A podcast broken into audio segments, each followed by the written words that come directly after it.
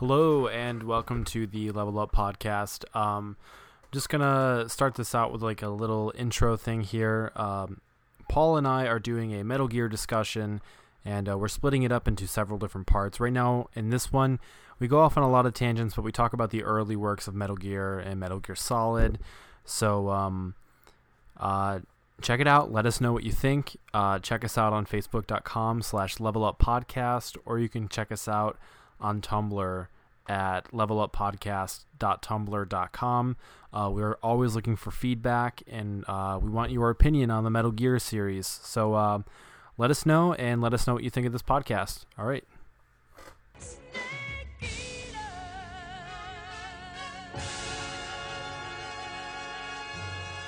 Welcome to the um, the Level Up podcast. It's uh, I don't know. We're gonna call it Level Up Podcast for now. Uh, some things might be in the works, but um, this is another like offhand podcast. Uh, it's, uh, it's uh, I don't know how to describe this. You know, uh, Dom and I in the past we did a podcast on Bioshock Infinite, a game that we really love, and uh, now I'm here with our good friend Paul, who was on the last podcast. Paul Fairnasty Farinelli. He's here with me today to talk about Metal Gear Solid. Paul, how are you today? I'm really good. I had a great day. I was full of energy, and now it's raining. But other than that, it's great. Yeah. If uh, if for some reason you hear rain in the background or you hear like a little crackling, it's because we're recording this in my garage again, and uh, it is raining out. And this just so happens to be the only day that we can record this on. I'm moving my hands, but no one can see me move my hands. Very Uh, it's just how I get. Um, so yeah, we're going to talk about Metal Gear Solid today. Uh, right now, we're only going to talk about Metal Gear Solid one, two, and three, because uh, I think we fear that this is going to be a long one. Um, so recently, uh, as you guys know, if you listen in regularly, I am a big fan of a podcast called the Gaming Cult Podcast, and they just recently did one on uh, the Zelda series, and I that got me in the mood to be like, I want to do another like game specific podcast, and what game do I know like I don't want to say I know this this game the best because I don't think I know it because when I play it, I have the Metal Gear wiki uh, like up on me at all times.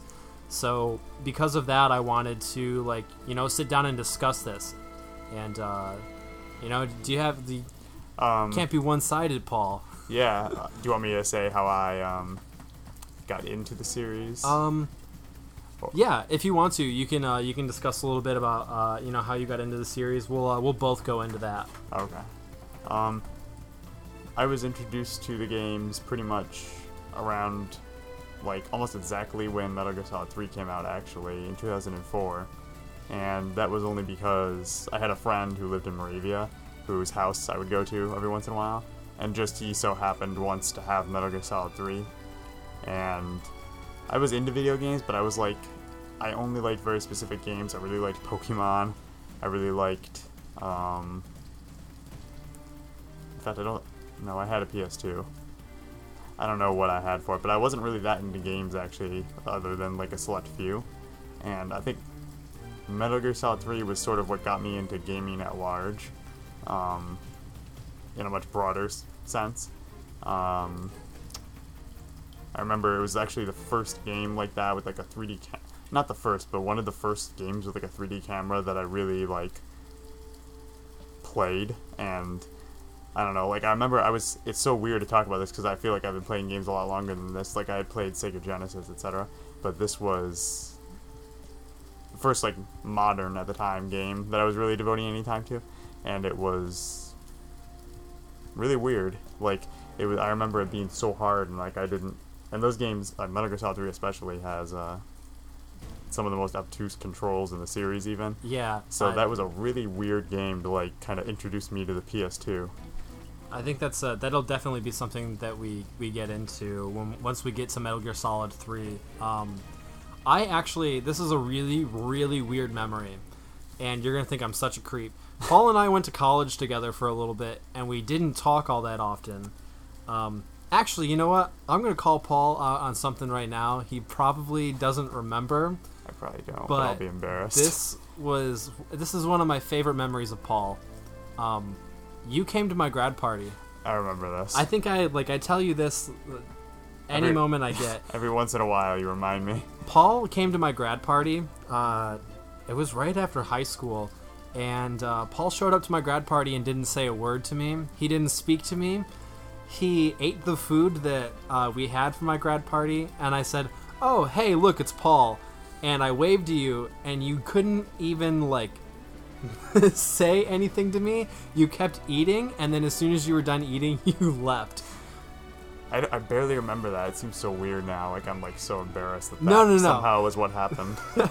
That I don't makes, know why. That makes me laugh all the time because that was I tell Dom this all the time. That is something that I think about all the time, and whenever I tell Dom it or tell Dom about it, I'm like, "That's the reason why I want to hang out with Paul because he showed up to my grad party, ate food, didn't speak to me, and left." Such an enigma.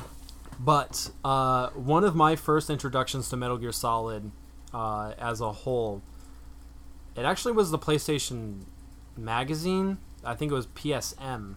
Yeah, Uh, at the time. it was the big E3 issue, and on the cover was, uh, as we know, Big Boss now. Uh, I still have that issue. Yeah. I'm so happy that I kept it. Is that for Metal Gear Solid 3? Yeah, Metal Oh, Gear okay. Solid 3. But uh, one of the things that always interested me in the series was uh, the school you and I went to. I saw you sitting in the cafeteria and I saw you reading something or watching something on Metal Gear Solid 4. Yeah. And I was like, oh, like, I guess I didn't realize people were into the series all that much. like they were big fans of it or anything. Yeah, and then uh, I didn't get into it for another three years. I'm actually pretty new to the whole Metal Gear series. Um, yeah, I, I gathered that you like, recently got the HD collection, all that, and then hunted Yeah. down all the games. The HD collection is what made me get into it. Um, Yeah. There's a great uh, internet persona. Uh, I don't know if you want to call them persona, like a persona or anything, but uh, they make awesome videos. I'm, you know who they are, Mega 64. Yeah.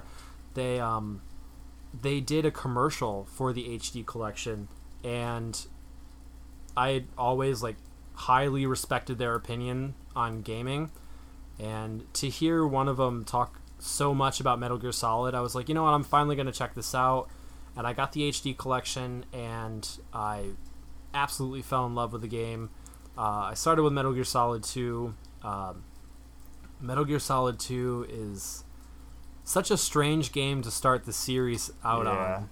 I would Um, say, just to interject, I would say that and Metal Gear Solid 4 are probably the two worst. To, not, not worst. That's a, for lack of a better term, worse to start with, just because they're the hardest. They're like the most obtuse to understand at first, like because they're so connected to what came before, and Yeah, definitely.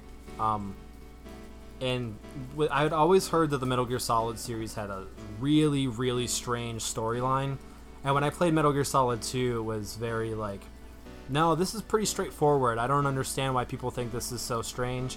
And then you get to the end of Metal Gear Solid 2, I mean, which we'll get into a little bit. yeah, Um, yeah, that's it's definitely got a, a strange storyline and like really, really obscure story elements to it. I think. pretty subversive storyline, especially that game.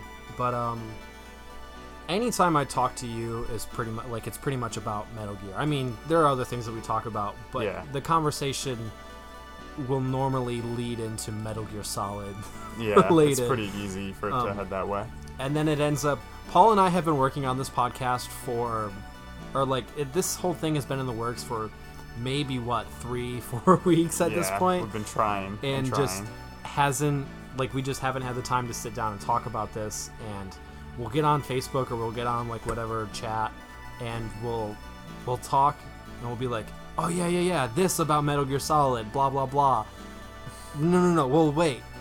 After like an hour of talking about it online no no no wait we'll talk about this on the podcast. Yeah. and uh, we just finally we're sitting down to do this and this is technically only part one um, if not part three uh, or uh, like however many parts this takes um, It'll be a trilogy. yeah. You know, just kind of coming off of like how into these games we are, uh, like you kind of touched on it a little earlier. What did these games mean to you? I would say up front, at the time when I was really into them, when I was like 14 to 16, like, and actually all the hype leading up to Metal Gear Solid 4's release, um, I was too into them, like decidedly too into them. Like I had so much invested in the story, and I thought, like, the underlying themes and the message was like ultimately going to be like the answer to life. Not really, but you know what I mean. Like, Yeah, yeah, Sort yeah. of No, like- it's on a subconscious level, I really thought like when Metal Gear Solid 4 comes out, it's the end of the series. I'm gonna know what life's all about. I'm gonna know what to do yeah, because uh, it had that effect on me, and now I feel completely stupid for being that wrapped up into it. I'm much more mature now, I would say, but I think it does say something about the games that you can be that wrapped up in. Yeah, especially like you were a you were a teenager when you were into them, so it's like Yeah, I don't know, you have that thing that you're like latched onto, so it's it's huge. And then four was built up to be the ending of the entire series, and hold off. Oh, no, I wasn't- I can no no no. I can see it. I can see it in you. Uh, we're saving four for another discussion. Um, Paul has some words for Metal Gear Solid Four. Um, pretty much have like clashing opinions, so I'm excited to get to that. Um, yeah, that should be interesting to say the least. but uh, I don't really know how to answer what, like that question, like what these games mean to me, because it seriously, I, I picked it up with the HD collection, and I I played two, and I was like, wow, you know, that was a really good game. Uh, I'm really excited to play three at this point, and I didn't know anything about the story for Snake Eater, and I, you know, when I got into it, I never understood why people thought that that was like one of the best games ever made until I got to like the very end of the game where I was like wow, like completely blown away. That's the ending of Metal Gear Solid 3 was the reason why I love these games so Yeah, much. the ending that is probably the best ending in the Um, games that like in the series. but these games like as a like a whole just like totally changed the way I looked at them and or looked at gaming in general because they just they they completely like changed everything about video games that I knew. Uh my second favorite series of all time is BioShock. So like that game changed what I knew about video games when I played the original BioShock. Yeah, So I can see playing almost uh, like almost a 10 year old game. No, it's it's 10 years old this year, is it not?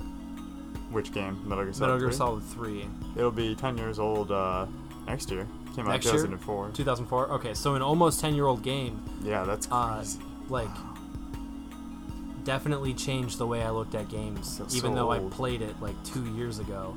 Um so these games definitely mean a lot to me, like story-wise, gameplay-wise, and Yeah, um, just everything in general. if I could interject, I guess like two of the things, the most I guess paramount reasons that these games have, um, especially when I was younger, meant a lot to me, is I guess mechanically, like gameplay wise, they really tap into kind of the same way fighting games do, um, like this OCD quality of mine, where like, and stealth games in general do this, where I guess in, in it, if you're going to frame it in a negative way, they're about trial and error.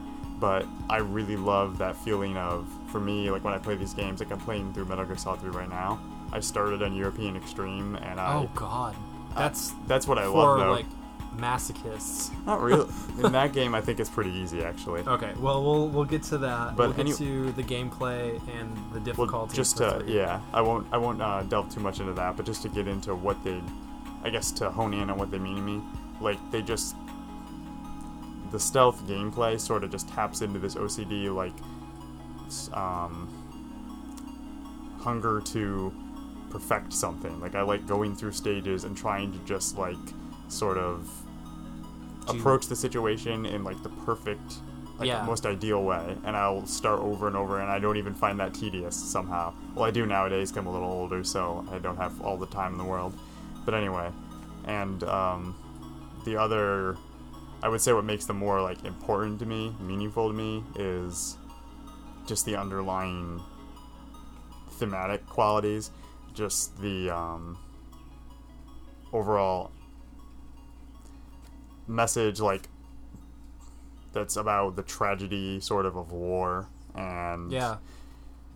It's one thing that always like when I was a kid, I never really cared for like war games. I never liked Medal of Honor. I never liked Call of Duty. yeah Anything like that.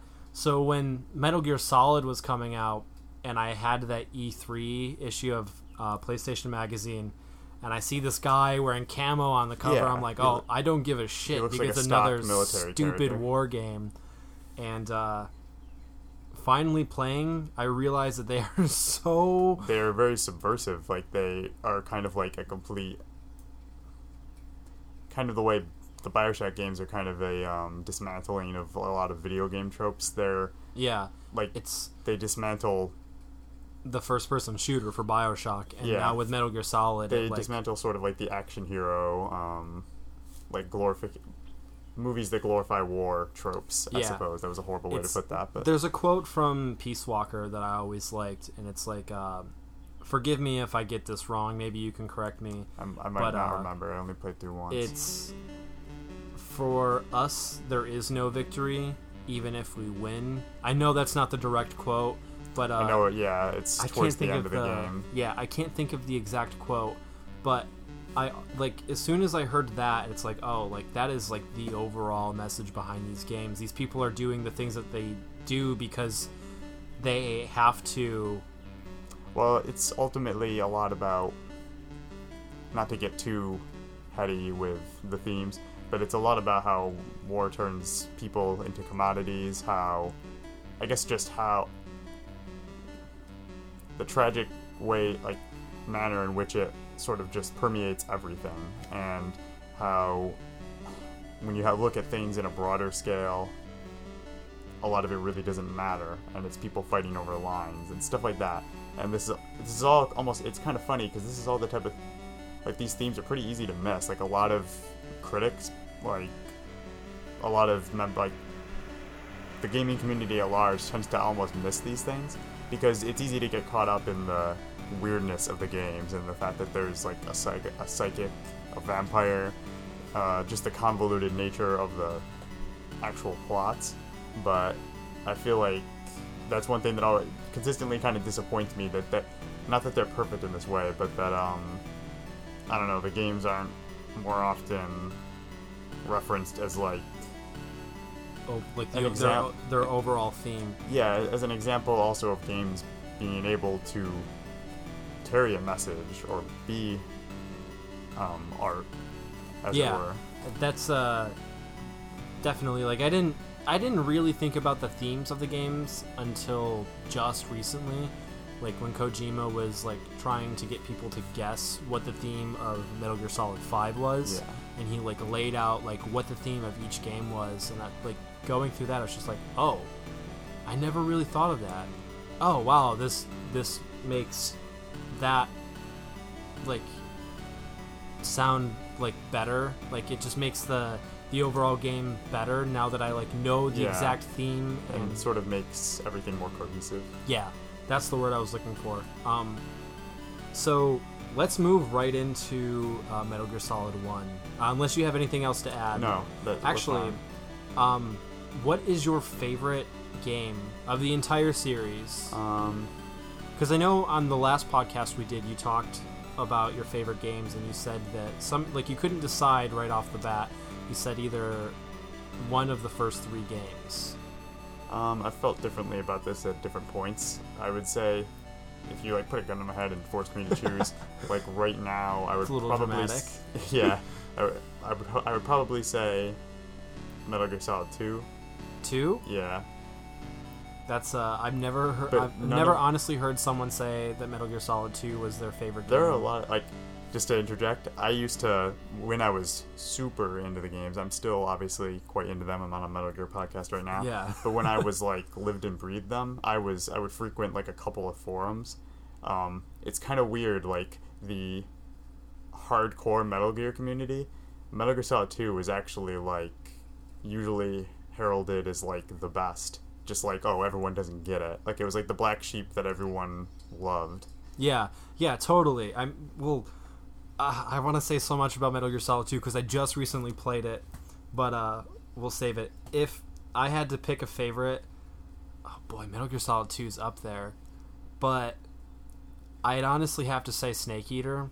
Uh, I could It's see just- why. I mean, it, It's mostly it's because like Snake Eater, Metal Gear Solid 3. If you don't know, if you don't know, I don't know why you're listening to this. there's going to be a lot But, you're going um, to have to catch up on if you're listening to this and don't know that. with Metal Gear Solid 3, it, like I said earlier, it just changed everything I knew about video games and completely Yeah. changed the way I felt about video games. And I'm tempted to choose that too because actually, that's the one I started with, as I said. Yeah. Uh, which is kind of funny because Metal Gear Solid 3 is technically the first in the series. Yeah. So I would say that's probably the best. Like, if I were to recommend someone get into the series, I would almost say, not only because it's chronological, I mean the first chronologically, but also because it's the most self-contained story. Like you could enjoy that. I know people who don't even play or like the other games who, who have said I like Metal Gear Solid 3 because you can enjoy it on its own merits the most. I would Yeah. say. Um, I if I had to recommend the like the game to start out with, I'd honestly, and this is just me, I would honestly recommend uh, Metal Gear for the NES. No, I don't know why anyone would recommend that game. Not for Uh, the NES, but for the MSX2 maybe. Yeah, yeah, yeah. The MSX version. Although or- really, to be honest, I played both those games, and I would almost recommend they just read the cliff notes of what happens in Metal Gear One, and Definitely. then play Metal Gear Two. Though that actually, I would say, I think those dated- games are really hard to like get into in general. yeah, Metal Gear Two, I will say, it's equally dated, obviously in terms of its mechanics, but it's a little more engaging on that level, and also the writing and the story is a lot more fleshed out. Like I don't know if you've played that game, but you'd probably be surprised. It's on par with like Metal Gear Solid One Really. in terms of I've only played a little bit of it. I can't get past the text. really. Like the that annoying noise that plays every time like a text is on the screen. yeah. And if you know Metal Gear in There's a lot of general, text. there's a lot of like dialogue and a lot of substantially less in that game though pro- just due to Really? mem- yeah due to memory constraints i mean i remember playing through it and there definitely wasn't as like there were no like 15 minute codec conversation But I would honestly recommend playing Metal Gear Solid 1. Oh yeah uh, um These games definitely are like one thing, and I think this gets maybe it's not, but for me, definitely, because I didn't play Metal Gear Solid 1 until after I beat Metal Gear Solid Yeah. 4. But those games are hands down about the progression of gameplay for me. So when you play Metal Gear Solid 1 and you feel how clunky and dated it feels, and then you go for Metal Gear Solid 2 and it's like, oh, you know, they fixed this, cool. And then you go to Metal Gear Solid 3 and it's like, oh, they fixed that, everything's different. And then when you get to Metal Gear Solid 4, it's like, a modern action game yeah, but with one thing i've always loved about the games and obviously the older ones aren't as impressive in this way but they've always given you like for console games like an astounding i think amount of control or it feels like Definitely. control because like as obtuse as the controls can be and i keep using that word i gotta find another one but uh um as complicated or oh, like unintuitive as the controls are accused of being they allow for on a console at least like an insane level of control and precision like i don't know once you tune into them those games are really fun mechanically definitely. I actually have a hard time picking up like other like third person games Yeah. after I've played them because like those controls just feel so like uh like so finely tuned and tight that yeah it's well we'll get to this when we talk about metal gear solid 3 but i actually that's the game where i make the exception for that oh okay Yeah. uh, we'll definitely clash on that then but uh, let's get into Metal Gear Solid 1. Uh, there's actually two versions of this game. I don't think a lot of people know that.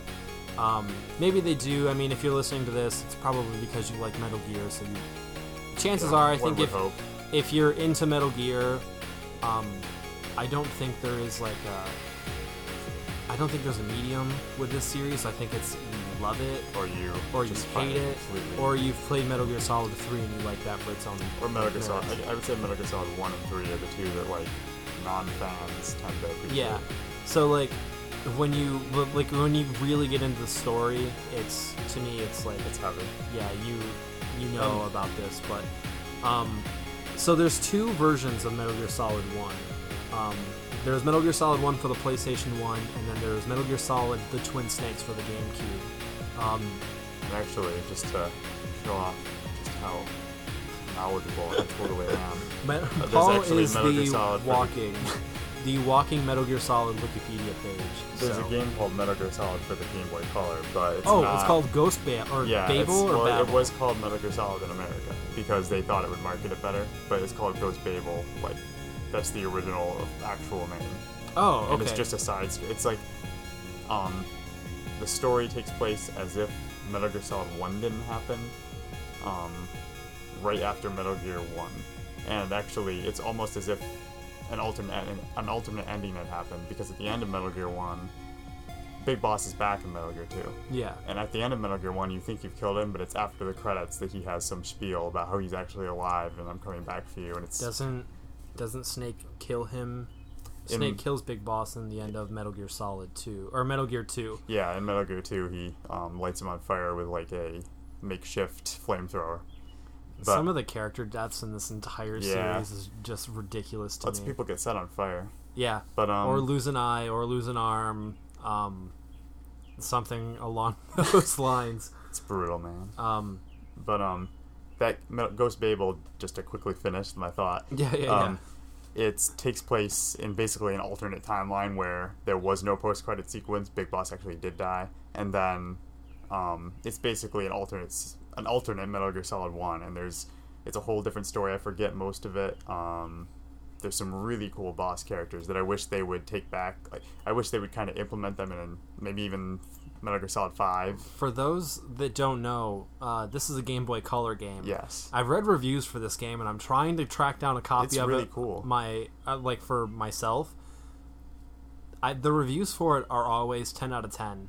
It was impressive at the time. I didn't. For a Game Boy Color game to get a ten out of ten is pretty astounding to me. So I'm trying to, to like to track down a copy for a decent price. yeah. But so far, I'm seeing a Game Boy Color game go for like thirty dollars, and that's you can really it. really hard for me to let go. Well, Yeah, I know you wanna emulating is it, like it's not- different. like you don't get. I don't think you get that canon, same feel.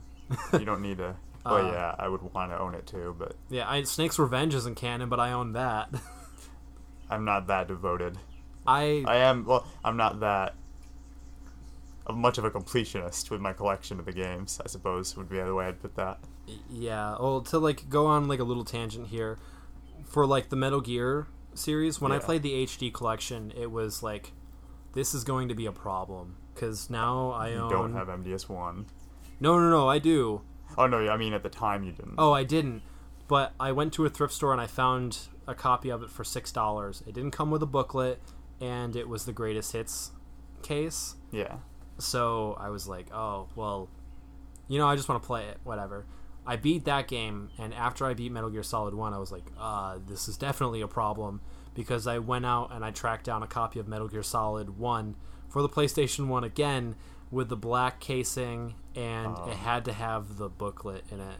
And I found one for ten dollars at a store in Bowling Green, Ohio, called uh, CNC Games.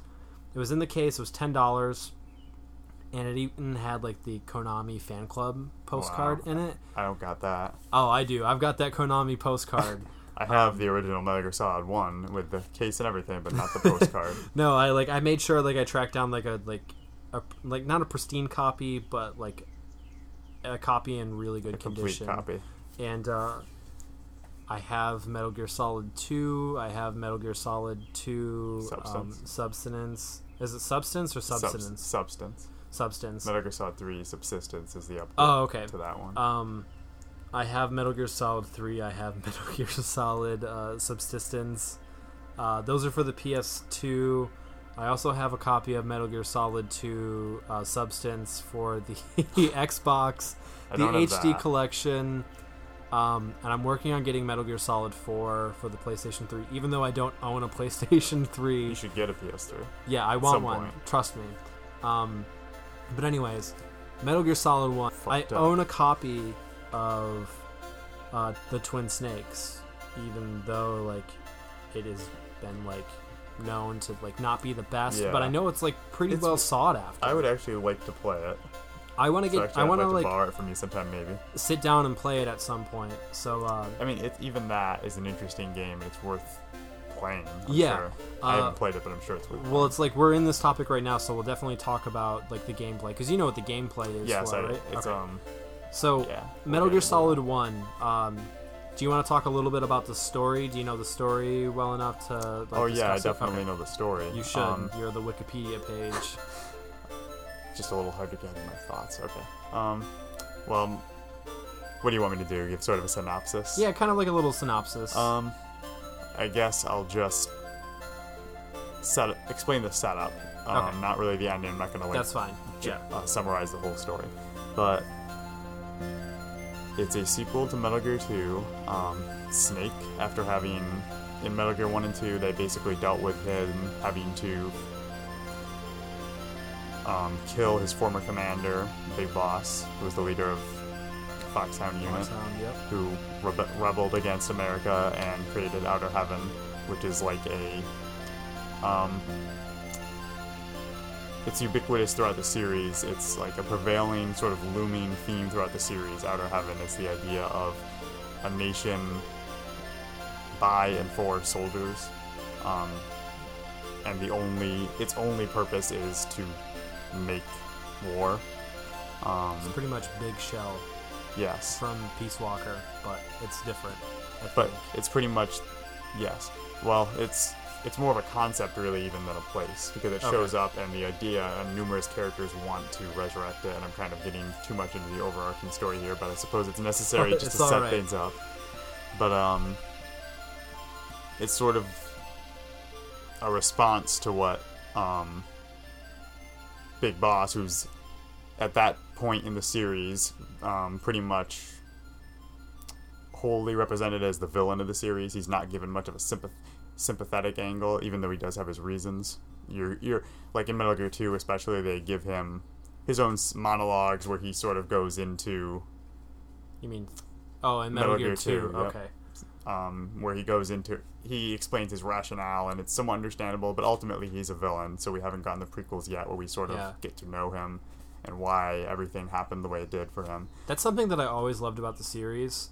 That, like, no one is a, a no one is the good guy in Yeah. the series. There's no like There's a lot there's of no protagonist. Everyone is an anti-hero, and there's anti-heroes, and then there's antagonists. yeah, and everyone has done awful things. yeah. So like Um, in each boss fight, you always like there's all especially like in Metal Gear Solid Three, there's always a setup, and there's always like an explanation as to why they are on the opposing team.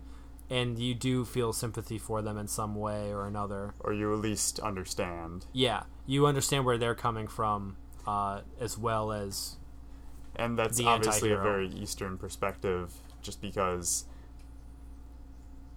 that's a prevailing sentiment throughout all, a lot of Japanese. Um, yeah. These games are very, cinema. very Japanese, like Japanese, like Well, yeah, just uh, what I'm getting at is this: that after World War II, especially, like Japanese media has been uh, permeated by that theme of like the relative the relativism of what an enemy really is, because obviously they were hit harder than anyone else with the realities of conflict. But anyway, um, Metal Gear Solid One. Go, Yeah. boom. after Snake has killed Big Boss, taking care of that, um, he's gone into retirement. It's I actually don't remember how many years later. It's 2005. I know that's when the game takes place. Yeah. And um, Uh, I think, if I recall correctly, though Metal Gear Solid One took place in 1993. you mean Metal Gear 2? Metal Gear Metal. Gear One took place in '93. Yeah, Metal I Gear actually Two, don't I think '95. I think you might be right. I'm almost certain. Yeah. I don't want to like stop everything and like look it up, but we'll go from there. So Okay. Metal Gear Solid One. Yes, that was it. It takes place in 2000, 2005, and Snake has been pulled out of retirement. Basically, he's been holed up in Alaska drinking too much, as he says at one point in the game, and uh, he's pulled out of retirement by his former um, colonel, Colonel Campbell, to. Uh, Do you know his codec, Paul? Do you know the colonel's codec number? is it? It's one four zero something. It's not I want nine. to say .85. you might be right. I mean, I, hope don't I'm know. right. So Although a part of me hopes I'm not, because it might prove that I'm less pathetic. no, stop. Um, Paul. Anyway, then he's called out of retirement. Okay, I already said that. He's called out of retirement to go and infiltrate um, Shadow Moses. It's a military base in Alaska that's been taken over by his former unit, Foxhound, now led by Liquid Snake. Um, ter- and it's gone rogue. The unit, they're terrorists now. They've um, captured what they claim to have nuclear weapons. It turns out to be Metal Gear, the titular Metal Gear, which is a bipedal tank. If anyone doesn't know, I don't know how you wouldn't. that can shoot mil- miss- eh. nuclear missiles from anywhere, any terrain is the idea. Anyway, they've captured Metal Gear and they're um, threatening to launch a nuclear weapon. And he has to infiltrate Shadow Moses to deal with all that. That's pretty much the setup. Yeah, th- And I that's spent way too long on, no, on no, it no. as is. That's fine. That's totally fine. Um, now, what are like what are some elements about Metal Gear Solid One that you like the most, story wise? Because we'll get into the gameplay and I would say- else. two things, and they're twofold: the atmosphere, and this sounds weird, but the color scheme. Yeah, totally the it color scheme. the, like all the games kind of have a prevailing color scheme that you remember. Like Metal Gear Solid One is blue and gray. Metal Gear Solid Two is orange and blue. Mhm. Metal Gear Solid Three is green and brown, mainly. Um, I don't remember what the color scheme was for four. see that Was it red and black? Because that, those are the colors that Those are the- those were the colors of the uh, logo, like the font of the title. Yeah, but I would say it doesn't really have like a ar- overarching color scheme where it doesn't seem I don't I don't really it doesn't have like a presence in my mind in that way either. So I would agree with you. but um, so you said the color scheme and something else. Just the atmosphere. Oh, the Metal Gear Solid. One, I easily had the best atmosphere of the series. I would say, just I don't know, the manner in which a game on the PS1 really captured the feeling of being out in the tundra, and yeah. Um, going on the atmosphere, like it always like it always creeped me out in a sense, especially like with the music. When you, especially Yeah. especially when you get towards like the Psycho Mantis uh, boss fight, because it just like um, you know the music stops, but once you get closer, you start to hear the Psycho Mantis theme, and that was always super creepy to me. Um, like story wise, like some of my favorite moment, like some of my favorite things about the story, um, was just being able to like, because I didn't play it until just recently, like I said, but being able to play a PlayStation One game and care like about the Yes. story and, It's and all that. I think that's one of the only PS1 games I played besides um Ape Escape, that's your that's your other favorite No. series, right? no, not at all. Okay. The only oh, Ape Escape oh. I played was the um, Ape Escape minigame in Metal Gear Solid 3. Holy shit! I totally forgot about that. Yeah, that was Uh, fun. That's uh, We'll get to that. yeah. Um, there's so many like Easter eggs and yeah, shit way too much to get to. But um, all right. So like, like we said, or like I said, this is just my opinion, pretty much. But uh, the gameplay for Metal Gear Solid One, uh, is, is I think what really sells like the story.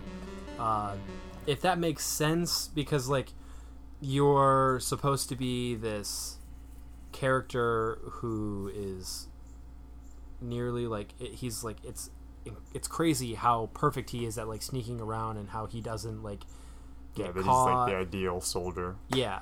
So once you play the game and like for PlayStation 1, I always tell people this when I recommend them to play the first game that they have to play it in the mindset of this is a PlayStation 1 game.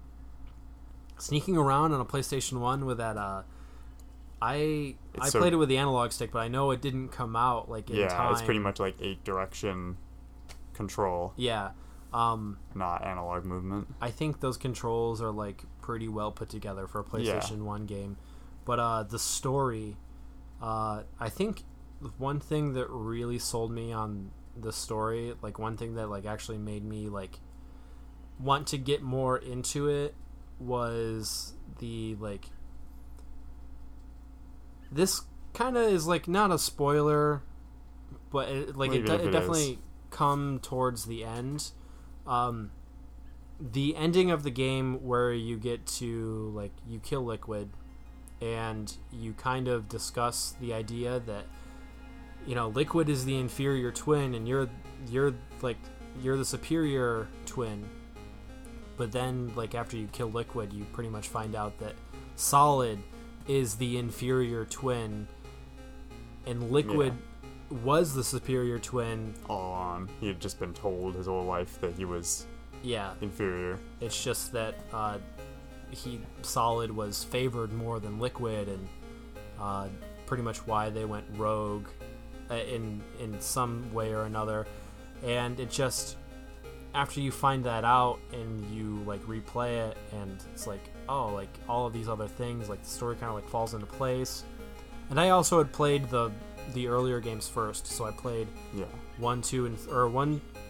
Sorry, excuse me. Two, three, and four, and then to go back to one, it was like, oh, like yeah, that, that's why this in Metal Gear Solid Four makes sense, and that's why this in Metal Gear Solid Two makes sense, and it was, uh, I don't know. I, I kind of wish I like didn't know anything about the other games before I played the first one, but maybe if I did, or maybe if I didn't know anything, I wouldn't have like enjoyed it or like respected it as much as I do Yeah. now. But um, I can see that. kind of like keeping with the whole story, what are some of your favorite boss fights in the game? Because there's there's Um, only a couple, but um, I remember my. I really enjoyed the Ra- the um, Vulcan Raven boss fight. which one? The first one or the second one? There's Um, two fights. I know there's two fights, isn't there? They're both. I feel like an idiot, but I have not played that game in It's all right. probably the longest of all of them. Um, there's, I know there's two. Is I know one of them he's in the tank. Yes. Okay, and the other, well, The I mean the one one where you're like, where you're fighting him. I usually consider that like the tank one, even though you are fighting Okay. Vulcan Raven. So that's Uh, why that confused me for a second. So the second fight, the one where Yes, you're, the like, one where you're in the, the uh, the flamethrower or the whatever. freezer and he has the um, some the Vulcan machine gun. Oh yeah, yeah, yeah. That's what it is. I don't know that. I just thought of like how big the thing was for some reason. Yeah. That's why I pictured it as a. sort of reminiscent. Actually, the, flamethrower. the- also probably because the Fury's boss fight and his boss fight are pretty similar design-wise. Oh yeah, that's in uh, Metal Gear Solid Three.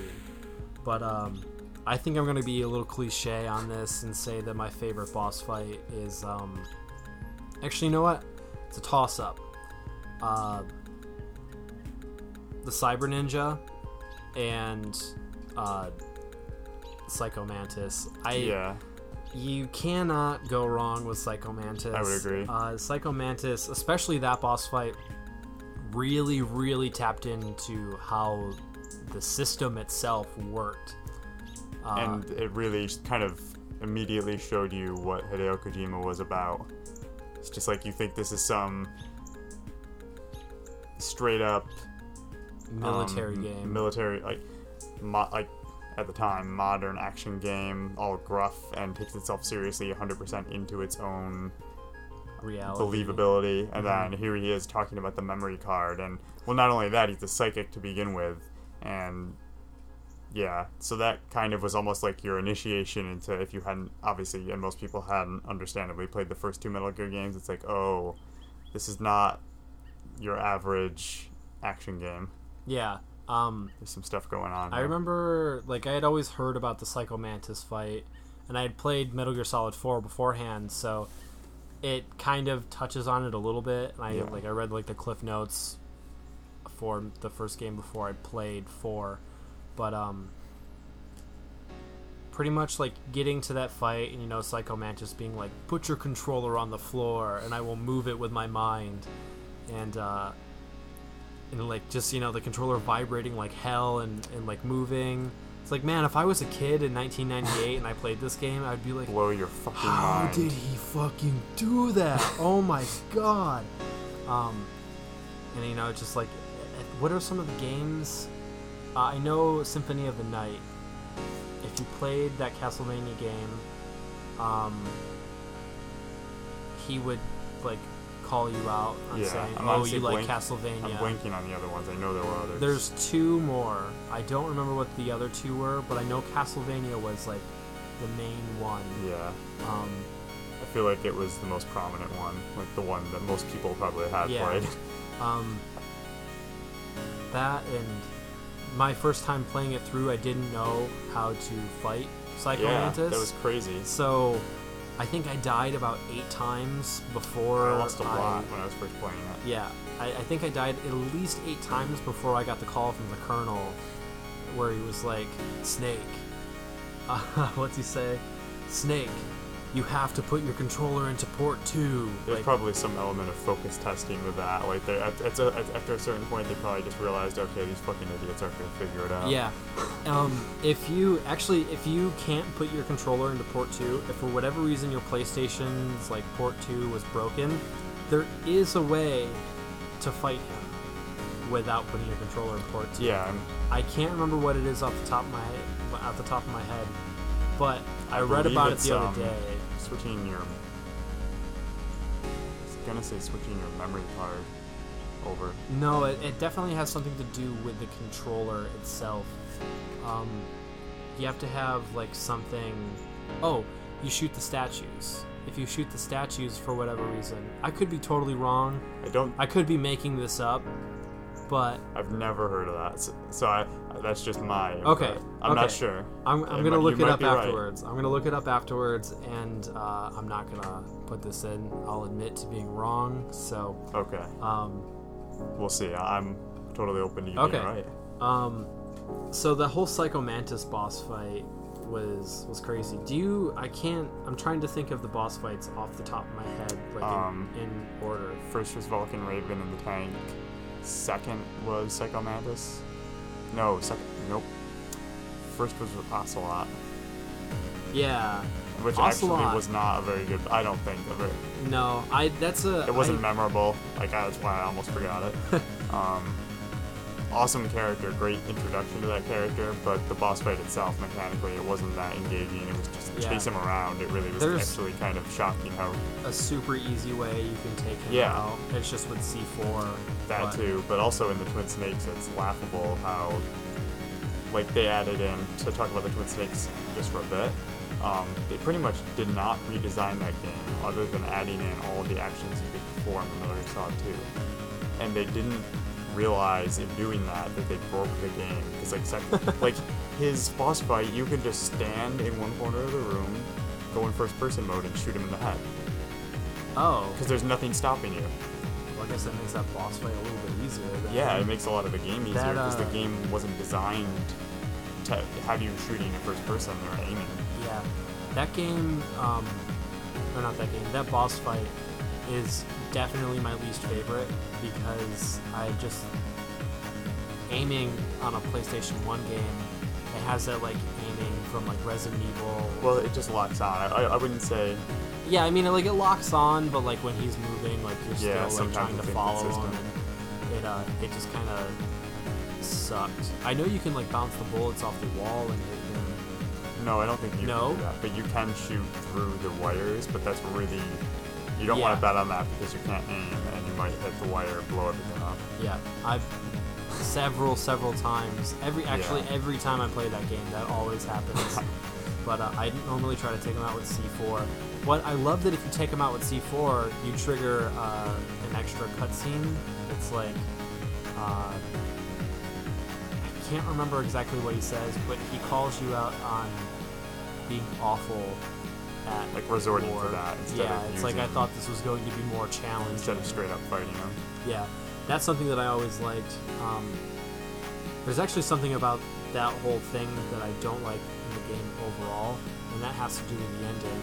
But uh, we'll, we'll go down the boss fights a little bit more. Um, so then there's, there's Vulcan Raven in the tank. And That one- Is the Vulcan Raven fight is super easy you just have grenades. Yeah. Uh, If you don't have grenades, you have no fucking idea what to do. Although I Yeah. know there grenades spawn, I'm sure. yeah, there's grenades out there. There's actually like a little spot where they do spawn, And you kind of like- just use chaff grenades actually and shoot the guy in the turret. Oh, really? Yeah. I never even thought to do that. Although that's tried to more shoot complicated, him. honestly. I tried to shoot him uh, my first time playing it through, and that just took forever until someone was like, "Why didn't you just throw a grenade in there?" It's like, "Oh, I didn't even think of that." It's like you need like three grenades, and he's like out. But um, that's probably another like one of my least favorite boss fights from that game. Really. Really, what it comes down to is, uh, for me, like I said, it's a Psycho Mantis fight and the Cyber Ninja. Uh, those boss fights I think are awesome. The Cyber Ninja, um, it's Gray Fox, correct? Yep. Yeah, Gray Fox. Um, Frankie Jaeger. Frankie Jaeger, uh, what a guy. Um, his boss fight I think is super tedious, but I think it's tedious because it needs to be. Like, Yeah, it's supposed to be about wearing him down and bringing him to. yeah, and I Like you're both supposed to be, at the time, uh, as he puts it, ostensibly fighting each other to the death. um what i like like about that whole thing is it's like i just said like like four times in a row fuck you i don't care. Um it being like oh like i'm you know this cyber ninja like we're going to fight to the death and snake is like super slow and he's like super quick he's teleporting all across like the room and it's like kind of along the lines of uh, like the tortoise and the hare. It's kind of like a shitty analogy, but Yeah, You know, to an extent. being slow and you know taking your time with it and not rushing into things. You know that boss fight's awesome. I like how there's different stages to it. Yeah, where actually, I most thought of the, it was a pretty good boss fight. where most of the boss fights are like, this is the thing that takes this boss out, so keep doing that.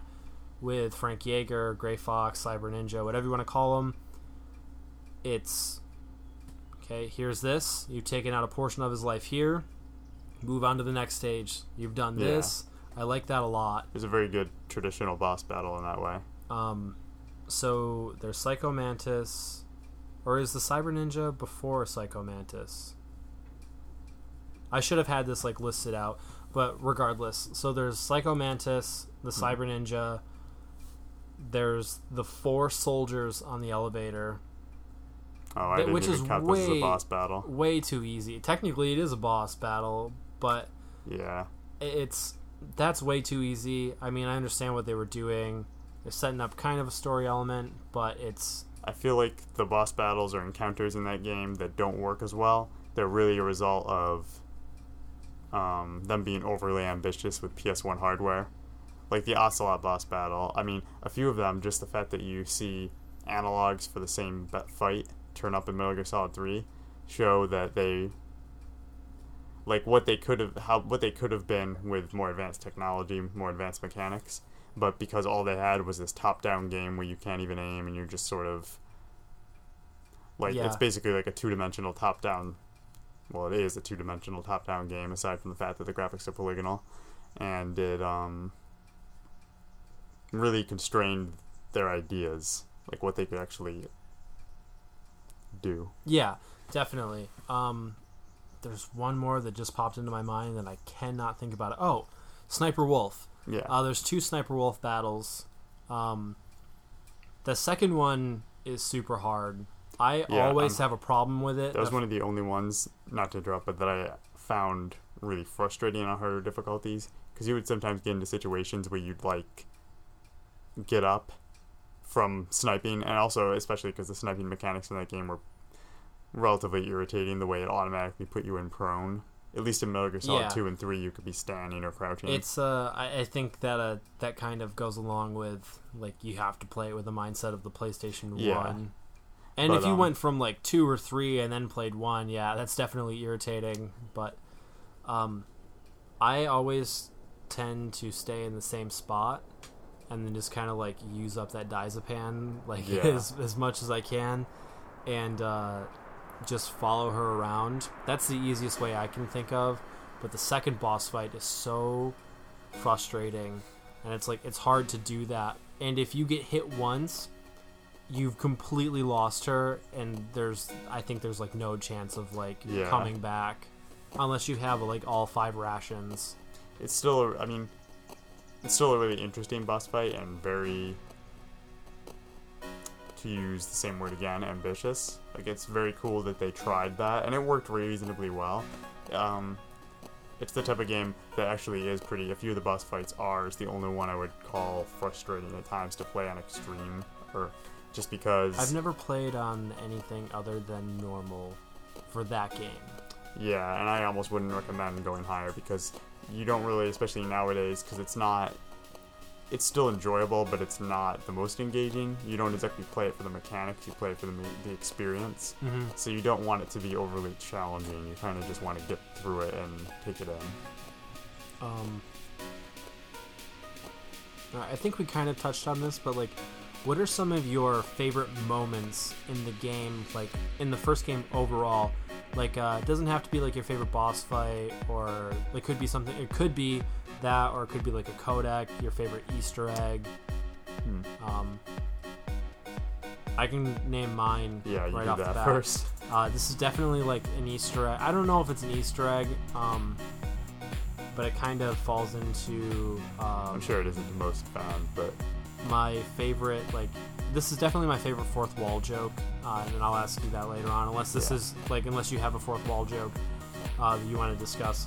But uh, one of my favorite moments in the game was playing it, and it's like talking to the colonel. It's like, hey, I need Meryl's codec code. or, I need her codec number. It's like Snake. I believe her number's on the back of the CD case. he told me that, and I still didn't get. I was like, "What CD case? There's no. I don't have a CD case in my inventory." Yeah, and it's And like then, no, like, the actual physical days CD later, case. after scouring forums, I realized he's talking about the fucking the real case. CD case, the game's case. That is something that I love, and that is uh, that is a thing that I think puts you in the mindset of Kojima when Yeah. he makes these games.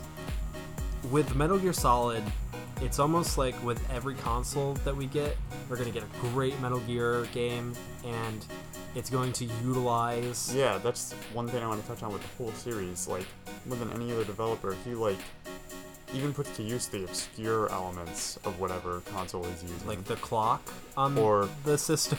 yeah, or we can even talk about the fact that all of the PS1 and PS2 games used um, pressure-sensitive buttons so that you could, like, it made aiming feel almost more tactile because you had to actually like hold down square as if you were holding down a trigger and Mhm. release, etc. Um, vibration, they made great use of that. Yeah, especially with Metal Gear Solid 1. There's a moment where, you know, Psycho Mantis says, I'll move your controller across the floor. We just talked about that. And then there's the whole Mei Ling telling you to put the controller on your arm and she'll heal you. Yeah, And the controller just vibrates. it's, silly, but it's fun. Yeah, no, it's It's super charming. silly, but it, like, I mean, it doesn't work anymore in a game. Like, I think, Yeah, to me, they do At because, the like, time, it was more the novelty of it. when something like that happens in Metal Gear, uh, like in any of the Metal Gear games, I'm like, oh, like this is this is that Kojima charm. Yeah. He's utilizing the system and like what the system is all about. Um, so like something like that always like stands out to me as like some of my favorite moments. Just Yeah, utilizing the system in general. I mean, we'll talk about like what they did in in the later games uh, once we get to them. But you know, like the whole memory card and like reading the memory card and the vibrating and the controller. Because was that the first controller that had vibration in it? The PlayStation One controller? Because I know the N64. I want to say so, but I'm not. I know they released. Didn't they release a Rumble pack for the N64? Rumble Pack for the but I N64 like when. Star Fox 64 came out. I'm not sure, but I'd like to say that was after the PS1's Rumble controller. Yeah, I that's a toss up because I don't I don't know. We're both unsure of it. No idea, But, um, really. Just guessing there. Um, you know, just that in general. Like whenever I see Kojima utilize the actual system Yeah. and like what the system can do, I'm always like, yes, there. That's that's what I want in a Metal Gear game. Um, like as much as I want story and character, I cannot wait to Yeah, I find want to out. see the ingenious ways that he puts like just the obscure um, strengths of whatever console he's working on Yeah. to use. Um, so there's that. Um, was that your favorite moment? I didn't get to my favorite. Oh moment. yeah, yeah, yeah. Then, Although then to be ahead. honest, I'm having a real tough time thinking of one. I think I'll give that a pass, honestly, Oh really? because just Um, because it's for one, I actually I remember the general game, but moment to moment, I've forgotten a Uh, lot. I think Metal Gear Solid One's the one that I've played the most. I At one I've point I played it a lot, like but- four or five times, but I've never like think. jumped from any of the difficulty. Um, speaking of which, I've beat the game four or five times, and I have never gotten the true ending of the game, and that is something that I dislike about the game. That it actually has an alternate ending to it. Yeah, Um, where Meryl dies. Meryl, yeah, Meryl dies. I have never in my life made it through that cutscene uh, where you're mashing the circle button really? with Ocelot. I don't know. There's a part of the game where Ocelot. Okay, well, here's my thing. I'm playing it on the PlayStation 2. I don't know if this is like a thing with the PlayStation 2, but whenever I save the game, it freezes. Oh yeah, you can't save it until after the. T- I mean, you can save it, but if you um, oh god, I'm forgetting the specifics of this, but I know if you quit or anything, like you'll start way back at your last save. Yeah.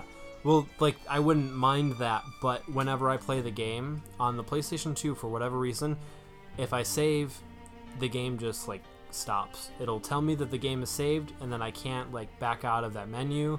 I have to restart the system. Wow, really? Yeah, I don't know what it is. I have the, like the first model of the PlayStation 2, but I wouldn't I don't know why that would affect anything. So, whenever I play the game, I am in for the long haul. I Yeah. play it for like big stretches of time. So, I don't save all that often, especially because I know like the game pretty well, so it's oh, easy my- for me to just go in and take stuff out and then progress. So, once I get to that, Ocelot always tells me you haven't sna- you haven't saved very often, Snake. That like, was- shit. Even though that was sort of masochistic or extra punishing of him, I thought that was ingenious too. Yeah, Like, hey, you should have been saving the whole time, fucking idiot. yeah. That's that's something that I like about it too, because it like it reads how many times you've saved, and Yeah. it like will tell you that you should be saving more often. And uh, that's Yeah, that another like awesome fourth wall joke. Like you haven't saved very often. Um, it's cool. It's another thing about Kojima utilizing the system. Yeah. But and that was um, the first game with like dedicated memory card. I mean, the first console with dedicated memory cards. Yeah. Uh, the N64 I think it had like memory Had- upgrades, right? But it didn't Yeah, have. it had like you. Some didn't games you need did have to have a memory card, but most games you didn't. yeah. Um, I know the South Park game for the N64 needed a memory card. Fun fact. Yeah, if you just needed to know that. You're Um, richer for it. so uh, you have written down here that you want to talk about voice acting Um. I really just wanted to say that having played all the games, I would say not only the voice acting, but the English localization and script is by far, I think, the best in the series. Really? Yes.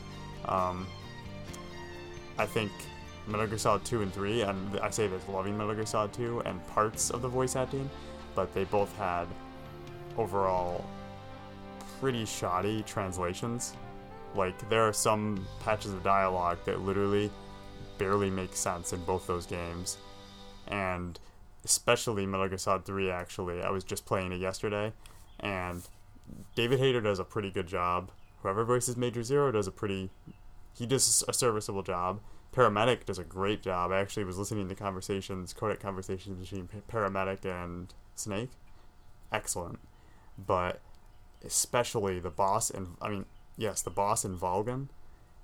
aw- Fucking awful. like there is a point. I kid you not. I just played this yesterday.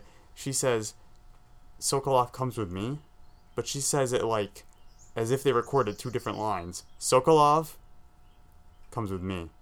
Like it's so jarring, and I don't know how I didn't notice it. Like those games, great overall. Like I can overlook it because I can I kind of can see where it's only a shoddy translation, sort of muddling an otherwise, to me, solid script, solid solid enough writing. But both those games, I think, and I actually I know some about the. I know a little bit about the um, reasoning behind this. Um, the guy who did the localization for Metal Gear Solid One, he wasn't hired back on for Metal Gear Solid Two because Kojima, even though I think Metal Gear Solid One had the best of the series, Oh, Kojima didn't he like. didn't like it. He thought, oh, like I wanted this to be more literal, whereas you tried to, which was smart of the guy. I mean, you can't just translate Japanese to English literally. It's not. Yeah, it doesn't, work. work like that. But Kojima, as far as it's, and this guy was actually on a podcast with um, some guys from Metal Gear Solid, the unofficial site, which is a forum I used to frequent, and he went into detail about it and just that. And also, he actually gave his opinion on the localization of the next two games, which he thought was pretty awful because they did what Kojima wanted. They kind of, in many spots, just directly translated it, and it was really rough. Uh, I mean, kind of like going off of this thought, like it's uh, at the same time, I kind of have to give it to Kojima because, like, I mean, the guy clearly knows like what he wants. Yeah, but I would for say the most part. But I do understand where you're coming I think from that's with just like a the whole lost in localization and- translation issue. Um, yeah, you know what's funny about the first game though? It like the voice actors' names are changed in the credits because they thought this game was going to tank. Like they didn't think it was Yeah. going to do well. So those people didn't want their names on there, so they like could still get a job afterwards. And what makes me laugh the most is most of those characters have returned to do yeah, their voices. Patric Zimmerman voices Ocelot in every game he's in. David. Hayter has done Snake's voice for what 15 games now. yeah. Um Um, what's her name? Who plays Naomi? Um, oh, I can't think of her name. she's in Mass Effect as well. She's a pretty um, well-renowned voice actor. Yeah, uh, on top of that, David Hayter is writing like screenplays. He wrote the screenplay for the first two X Men. I think they all did pretty okay and from the sounds of it. he wrote the screenplay for Watchmen. Yeah, he did. That's like when I found his Pretty cool Twitter guy. page, I didn't understand why. Like I was like, oh, he must just be a really big fan of like Watchmen until I read his IMDb page where it was like main writer on Watchmen. I was like, Oh, holy shit. shit! He ain't I just a fan. never even realized that. Um, but He that's also wrote- something. Didn't he have a hand in the screenplay for X Men One and Two? Yeah, I just said that. Okay. Yeah. Um, I just think that's like funny that they're like, oh, you know, we don't want to like have our real names in there. Well, I guess you got. Technically, David Hayter's name is like actually in there. Yeah, I guess you got to remember that um, voice acting was and still is to some extent in America not really well Yeah. respected. It's kind of like this B tier acting position, I think if it's you can call it that. I think it's moving up like a little bit, especially because animated movies are cranked out all the fucking time. yes. But um, yeah, voice acting, especially for video games. Just to speak to that again, though, like I will like. I didn't touch much on the voice acting. I actually talked more about the localization, Yeah. the s- script, the writing. Um, they had some like whoever cast the voice actors in Metal Gear Solid 2 and 3 overall especially I think they got like solid voices for the parts I like like the character of their voices for most of them but especially the boss actually they have Lori Alan playing her she's the chick Oh, for three, yeah save it. We're talking about one here, Paul. the only thing I'm just talking about the voice. I'm doing this to undercut how good the voice acting in Metal Gear Solid One is to me. Okay. Like it's like it's punctuated with the right emotion at the right times. Like you can tell someone was directing all of those actors, and at times it kind of is a little hammy, and it's obviously a um the localization was sort of handled as if it were just a traditional Hollywood action movie, but that really worked. Whereas with two and three, like especially some parts I was just playing through in Metal Gear Solid 3 yesterday, it really feels like with Lori Alan playing the boss, like someone just handed her the pa- this the script and said read this. Like she's really bad. I guess I'll have to think about that next time I play three. I think I think she's awful. She plays Okay. um and also I can't forget that she plays the one of the the news lady in um Family Guy. and she Oh, doesn't really? change her voice at all in Metal Gear Solid 3, so it's really noticeable. I don't me. really, I don't watch Family Guy enough to know that, but that's kind of weird. I mean, yeah, go from one really awesome thing to yeah. Well, no, I would agree. I don't have any love for Family Guy other than I, I play Devil's Advocate a lot, so Well, no, no, no. I just I think that's kind of like go from this tier to this. she does a really. I will say she's regardless of what you think of Family Guy, she like is an actor in that show. Yeah, no, know. That's like that's a huge show for a lot but of then people. So in Metal like, I don't know. Maybe if you play it again, maybe you'll have different thoughts. But she's like fucking awful in that game. Like I feel I, I don't even blame her because I have to imagine the, someone just the opinion of Paul and Paul only, not the opinion of Level Up Podcast. Okay. I have to imagine someone just handed her a script and said read this and she had no idea what was going on. Okay, I'll think about that next time I play the that specific game. You do that. So what about one, Paul? Um, what about Metal Gear Solid 1's voice acting? As I said, just it sounds as though it was like they were being directed at every point. Oh, As it- okay. like it's just every line they say is punctuated with the right emotion, even if it's a little melodramatic, even if it or if it's telling you to check the back of the CD case. yeah. But they or telling you to you can tell often. that they believe in what they're saying. Whereas Metal Gear Solid Three, so much of it, so much of it sounds completely unsure, and I feel like that's definitely because they probably were unsure. Like someone probably just gave them the most vague context for everything they were Yeah. reading, um, which isn't rare with video game voice acting, from what I hear. Like it's especially at the time, like 2004, it was not like voice acting was definitely like 2004. Oh, you're talking about for uh three. for three. Yeah, Uh, I was thinking of like Metal Gear Solid One. The voice acting, I think, in a video game That was, was super new at the time. I mean, well, there was voice acting of that quality that was at the up to that point probably the best voice acting i would say it may be a bit of a stretch to some people but the best voice acting that had been in a video game at that point I think maybe like I think it still holds up to this day. yeah that's why um that that game actually like you were talking about how it like was treated like an like an American action movie and they were like being directed. It's really funny because Metal Gear Solid 1 I think was the first game to do opening credits in such a different way.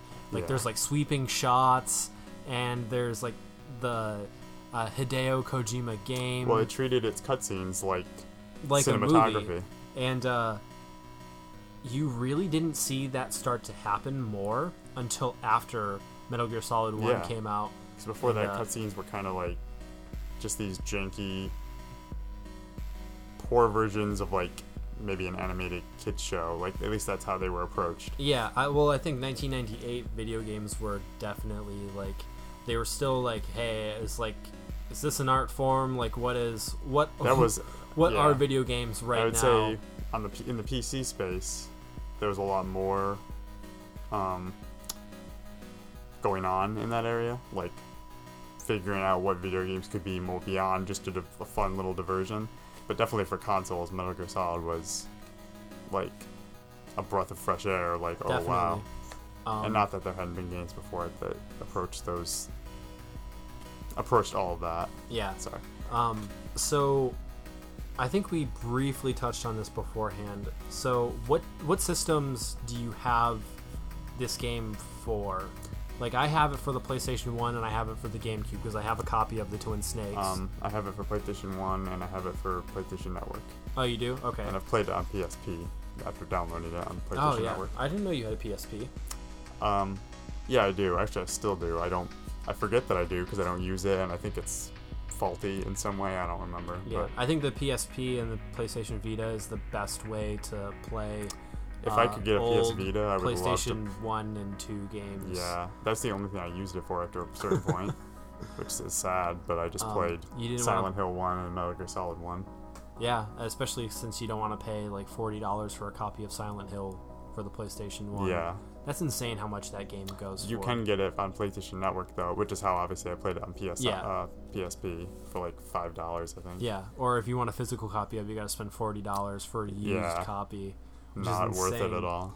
Um, so uh, if I mean they all pretty much play the same way, but like if you had to like pick like what your favorite way to play it was, well, technically you're playing it in different ways because you're playing it on the PSP Yeah. and you're playing it on. Um, I would definitely say hands down that game is best to play on a portable system because it makes the um, stripped down mechanics, relatively speaking, compared to the other games in the series, a lot less notable, noticeable and easier to stomach. Like when you're playing on a portable, you just expect less inherently. okay, So it's just, it just works better. Like I can definitely see what you're because it feels odd these days to play that game on a big TV, like to devote that much to it. If that sounds right. it's just a just a car horn. Doesn't matter. No big deal. Continue. I'm not even gonna cut that out. Oh no. Um. Yeah, that's all I pretty much have Oh, to say. okay. It just works Um, really great on PSP. I haven't played it on. I haven't played the Twin Snakes yet, but uh, as of right now, the only thing I can say is like the PlayStation One. That's my favorite way to play it. Um, only because it's the only way that I have played it. I actually did play it uh, when I was living in Ohio.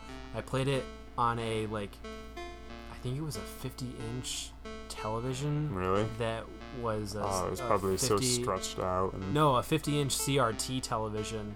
So it wasn't stretched out. Everything like looked like really good. Wow, and. Uh, it was awesome because you know how like that game is treated like it's an action movie, and the whole like they keep it to that standard. So just I don't know, it looked really good. Like if you can play it on an old CRT TV, uh, big or small, I think that's the best way to play it. But uh, thinking of it, you know, like playing it as like a portable game, yeah, that's actually yeah, I, mean, never even thought of that. It works really well. I, I imagine Metal Gear Solid 2 would probably be really fun to play. I'd love to get a Vita in the HD collection. Yeah, definitely. I'm not gonna get a Vita, so fuck that. Yeah, unless something like Unless they drop it to out. like 50 bucks, wow. which they won't. No, because it's like a two hundred fifty dollars I know, right but I'm saying that's what would get me to buy it. Um, so uh, I kind of discussed my favorite fourth wall joke earlier uh, as like my like some of my favorite moments. Um, do you have like any like fourth wall jokes that stand out to you? Uh, like the fourth wall jokes that are in the entire Metal Gear series are something like that I look forward to, like when it comes to the games, just because it's like a break from something that they are taking so seriously to kind of like shoot a little joke at you. I would say my favorite fourth wall breaking joke isn't from Metal Gear Solid 1, it's from Metal Gear Solid Oh, 2. well, what's your favorite from Metal Gear Solid 1? Because we'll talk about each one from each Um, game. I'd honestly have to go with um, having to look at the back of the CD case. Okay.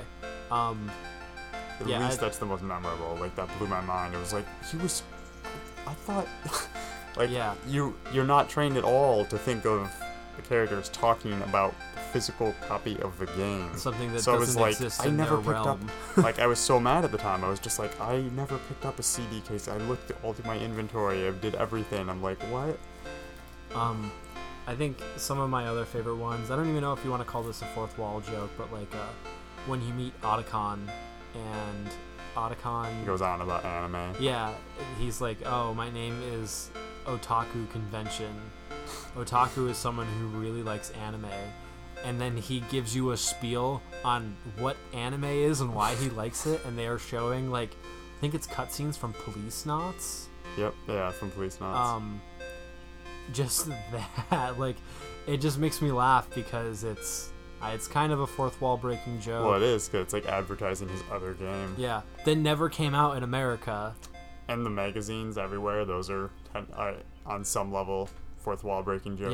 Yeah, uh, there's PlayStation magazines, uh, and In um the, the H- Twin Snakes. the There's HD Nintendo collection, Power. there's um magazines advertising Metal Gear Solid 4. oh, really? Yeah, like there's an EGM, I think. Even though Metal Gear Solid 4 had come out like Yeah, but just I way guess before. That's kind of it more modern, they're just like um, that's funny. I never noticed. yeah, those. they changed some of that up. And Um, actually, fun fact, they have um, I think on Ryan's mask in the HD collection, they changed on his um, gas mask that he's wearing initially. They changed the text to say Metal Gear. I, I don't know if it says Metal Gear 2 Sons of Liberty or Metal Gear Solid 2 Sons of Liberty. I think it says Metal Gear Solid 2. Or it might I might just say Metal Gear Solid: Sons of Liberty. But I know because I just played it yesterday. The intro, um, Snakes is rewritten to say in text uh, Metal Gear Solid Snake Eater. For whatever reason, my computer stopped recording the podcast from that moment. So basically, what we said after that was that, you know, stay tuned. Uh, we're going to be doing other parts discussing Metal Gear Solid 2, 3, and 4, uh, Peace Walker, and hopefully getting into a little bit of a discussion on what we think is going to happen in Metal Gear Solid 5. Uh, we're very excited to see where Kojima is taking the series and what he's doing with it. Uh, if you're listening to this and you're really into the Metal Gear series, please let us know. Check us out on facebook.com slash level up podcast or check us out on leveluppodcast.tumblr.com. You can download all of our other podcasts there. Uh, leave us a message, send us some feedback. We're always looking for constructive criticism. Um, and stay tuned. We've got a lot of things in the work. We're looking to bring you more content, whether it's podcast or video. Um, yeah. As always, thank you for listening and good night.